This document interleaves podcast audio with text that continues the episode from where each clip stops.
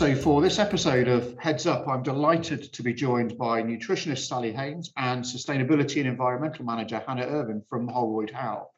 And we've got a few topics of conversation that we're going to go through in this episode.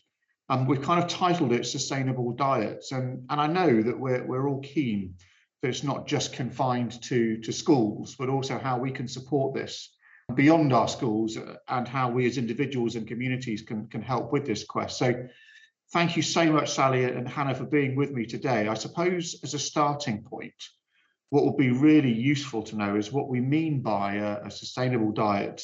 So, so might you be able to help answer that question? Thank you so much for the introduction. Um, it's a pleasure to be here. I'm sure Hannah would say the same. So, a sustainable diet looks for both uh, for food security um, for us and for helping to protect our world as well. I don't know if you've got the direct definition there, Hannah, in front of you. But, um, uh, I always I always come with a direct definition. I think I yeah. refer to. I'm one for kind of definitions. What we class as a sustainable diet and how we've kind of turned it as well as kind of Sally was highlighting too, was it it looks at having a lower environmental impact, contributes to our food and nutrition security, and also making sure to have a healthier life really for present and future generations.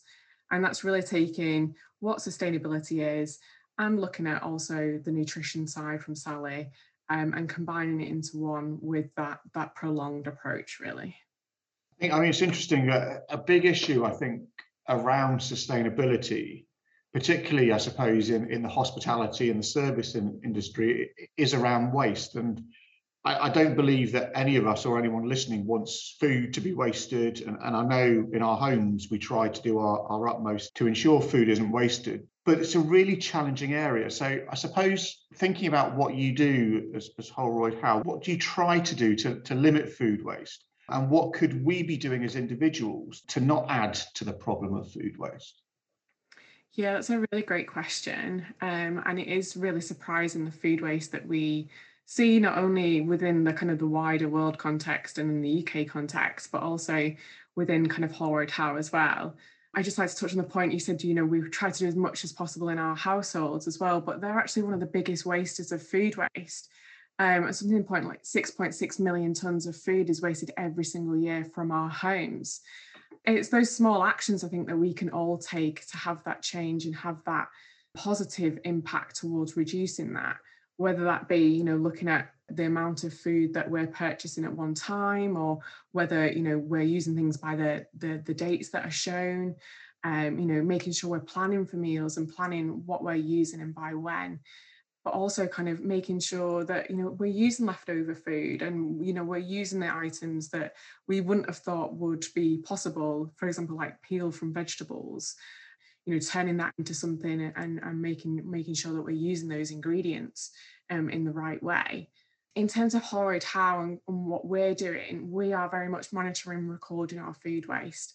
So we're looking at how much is being wasted across three areas. So particularly across uh, plate waste across production and across spoilage as well. So we have um, a number of different initiatives to ensure that we are working to reduce that not only engaging our teams, but also engaging pupils and the schools that we work with as well. We feel that's one of the key areas um, of engaging pupils and empowering them to have that action and those changes and those decisions about what the food they're eating and how, how they can reduce that food waste as well is, is really key. We are signed up to um, WRAP, which is the Waste Resource Action Programme, um, and looking at their roadmap um, on food waste and how we as a as an industry of hospitality can come together, share key learnings and what we're doing on food waste as well, um, and how we can look to reduce that by 2030. I think personally from myself, you know, as you know, we're looking at what we're doing on food waste, you know, I think there's always those small actions that we can we all can be doing and can be taking as well. I suppose it's also a bit broader, isn't it, than just food waste because it, it goes to kind of packaging and everything else that we we use and probably have got too used to, um, not just in terms of schools, but in, in shops and, and, how we go about that. I suppose that's a challenge as well, isn't it, for, for a company like you? Very much so. I think um, looking at packaging and food waste as well, um, the packaging that um, some of the food comes in can actually support the longevity of food and prolong that shelf life as well. So whilst packaging plays a role with potentially food waste and how we market it and also how we um, you know the communication to our pupils and externally you know to us as individuals it can play that role. But you know we still have to find that balance of using the packaging in the right way making sure that we're following that it's recyclable that we're following the, the different things that are set up. So looking at whether we can reduce it in the first instance whether it's recyclable and whether it's even needed as well. So I think that is something, you know, for ourselves we've we've really actively worked on. I think I'm as much to blame for this as, as anyone, but I think we as a as a country have probably got to the point now where we we almost expect to be able to source any item of food at any point during the year. And as such, we perhaps don't buy as locally or make use of seasonal food um, perhaps as, as, as well as we could. And I suppose one of the issues that, that this can lead to is that maybe we don't try new things or or become stuck in the routine of eating of eating the same food all year round. And yeah, we, we as a family lived in, in the Channel Islands for a while and, and it was very much everything was seasonal. Um, and I think part of that was down to necessity because it was a small island in uh, off the coast of France and, and was entirely dependent on food produce being brought in, if not produced on the island. But it was it was nice actually to think that at this time of year, that's what you would have because that was in season. And I think mm. we've probably lost a little bit about that here. And I think, know, if I think about where we are here in Cheltenham, in Gloucestershire, in, in the West Country, there are some fantastic local producers. And I suppose this is probably one more for Sally than Hannah, but how could we build this into the menus, for example, of schools like St Edward's to make sure that we're inspiring our students, but perhaps also then inspiring them to go home and tell their parents about making use of seasonal produce and making sure that we're trying those things, but also supporting those local producers. Absolutely. I think it's really interesting what you said there about how people, um, those people who even understand which foods are in season at which times in the year. There's a statistic across the UK, I think only one in 10 people know which foods are seasonal and which foods aren't. So, where I would start would be educating children need to be educated about which foods fall into which seasons and therefore where we might be able to find them, to buy them, and therefore lead it into the food in the school and letting them try it seasonally as well. Um, so, both in the dining room and in the classroom, education is critical about understanding food and, um, and like you said, trying new things um, we really need to try new things many times on different days and for children to understand that that's the case not just trying it once and mm. then saying they don't like it and then that's that for the rest of their lives they need to try it more than once so as children leave school they have a full wealth of knowledge about fruits vegetables seasonality and how they need to try a wide variety and and give themselves the opportunity to really enjoy it. I've got some um, friends who live over in France. It's interesting you said uh, about where you lived because many of the produce that they consume is all grown in France. And it, how amazing that would be for us to have the same opportunity in the UK, but it, it's just not there. So, making as reasonable decisions as we can as a country as well, I think is important to be spoken about too. It's interesting. I, I always spend a lot of time talking to the students about various aspects of, of life in school and what they're enjoying. And if you ask them about food, they they want they want burgers, they want pizza, and probably pretty much a few things that are in various fast food outlets around the place. So it's a bit of a challenge, isn't it, to try and to try and get them to to try new things. Like I was telling you just before recording this this episode, I I have been rolling sushi for the first time in my life with a couple of your your chefs and, and, and getting the students to try that. And you know what? Pretty much all of them did try it, which is fantastic. But really great what's the process that you would go through in terms of wanting to construct a menu that kind of suits the need for the client, so for us a school, but wanting to make sure that you can build in opportunities to try things, but also to make sure there is that balance. You know, there is that nutritional um, point to it rather than that stereotypical vision of what a school dinner might be. Absolutely. I think we have a set of nutritional guidelines which we follow to ensure that we have that balance. Um, and within those guidelines, there, there's room for people to have those foods that they do truly love, but within the balance. And it's all about that balanced approach. And those foods will be on the menu, but in a balanced way, in a healthy way, so they're not on the menu every single day. And I think it's also really good to try new food, have one or two meals where it maybe does stretch the taste buds of the pupils every now and again and really listen to that feedback, but also not take it as gospel. If we know that it's a healthy food, we need to try it again. Um, and alongside that, maybe not making the whole meal a brand new meal, or just just having tasting pots by the side, or providing tasting tables, which is also really exciting and different at lunchtime as well, is a really good way of um, exposing pupils to these new wonderful flavours and educating them in that sense as well. I also think the authenticity of the dishes that we do as well. Um, you know, we're making sure that the ingredients and the provenance of the dishes as well are from where they come from as well. And I think it's about exposing children and pupils to that as well, and putting those different ingredients in, making sure that they're in, kind of included, and then they get those different tastes as they kind of move through that that school journey as well. I think that's really important as well. I think one of the things that I was really pleased of when I joined, I've only been at St Edwards for well, not not not quite a year yet, but um, the food and nutrition department does a really good job and, and, there are good numbers who are choosing to do that at GCSE as well which, which I always think is an encouraging sign. Because I think actually it's not just the skill of preparing food but being able to put food together being able to deliver it I think is is is genuinely a life skill. And you know I put that to, to practice here by taking on a couple of your chefs a few weeks ago in in a cook-off competition. I, I would say that I beat them both. Um, uh, and I did use that now as a, a, negotiating tactic with with Holroyd Howe around future provision for St Edwards. But it's um it's nice for, for them to see people putting themselves forward. We we had a well-being window during the first lockdown, so the summer term last term, and one of the, the regular features was was staff filming themselves cooking a meal or cooking a dish and sharing that with the students to then see if they could do that at home. And I think it's one of those food is one of those things that actually unites all of us. And we we, we have our likes and our dislikes you know different tastes and, and different palates with regards to that. But actually the skill of being able to cook to sit down to talk to to engage is really really important. And i think that's why you know although it's difficult at the moment with with the situation schools are in actually lunch is is about sitting down and talking as well as enjoy as well as eating mm. it's that social side of things. And i wonder how that kind of factors into your offering or your provision or your kind of review of what, what you offer or, or what you suggest to, to schools in terms of that? I couldn't agree with you more because if we think about how many times a day we eat, three meals and two snacks is what's advised currently, around two snacks. That takes up a huge proportion of our life. So we need to enjoy it and we need to understand a lot about it. So keeping it, our advice I, I would say would be um, to support schools that have this on the curriculum.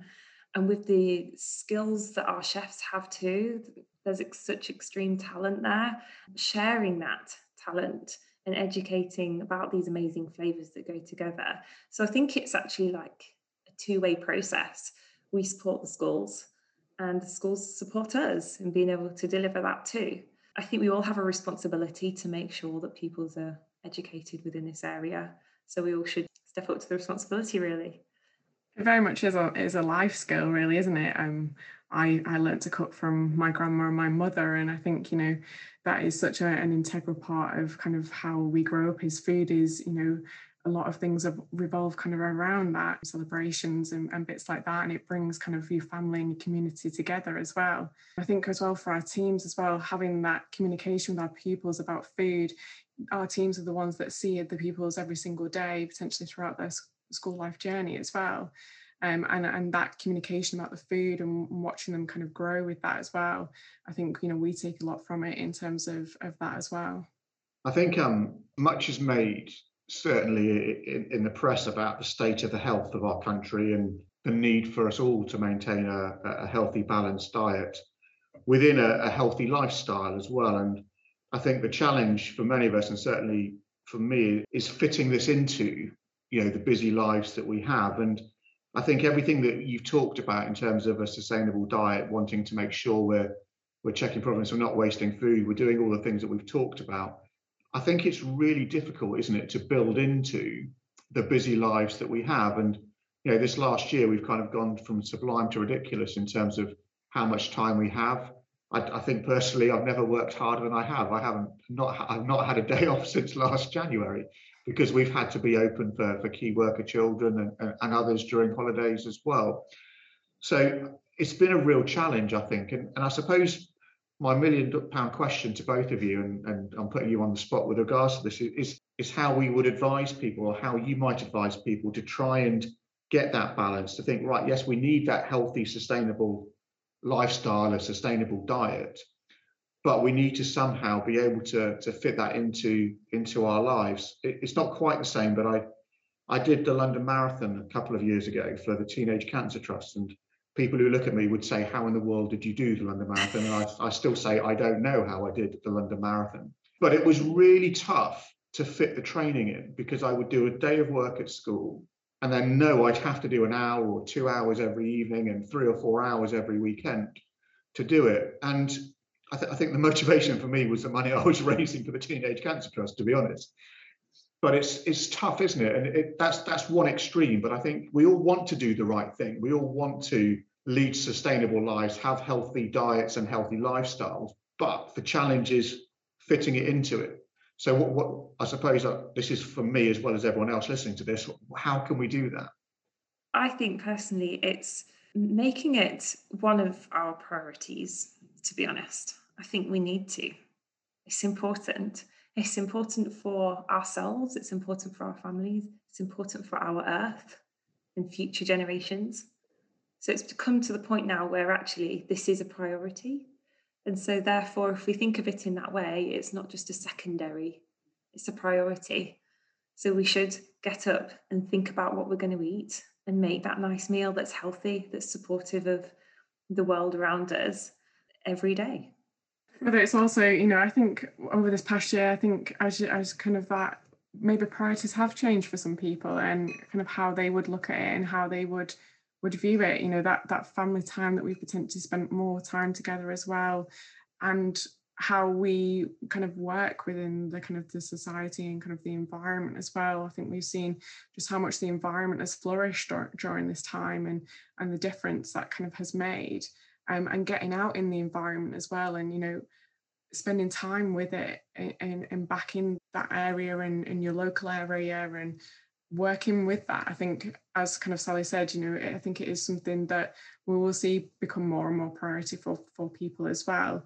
And i think sometimes it might just be you know that that extra preparation that we do or that extra kind of working that we we do to kind of set ourselves up for that and set ourselves up for kind of success in that as well I know I kind of prepare kind of a lot of things maybe at the weekend that I then have kind of throughout the week and kind of left over then as well. And it is about how we can make that easier. But I think it is about looking at how we use ingredient to kind of achieve that then as well.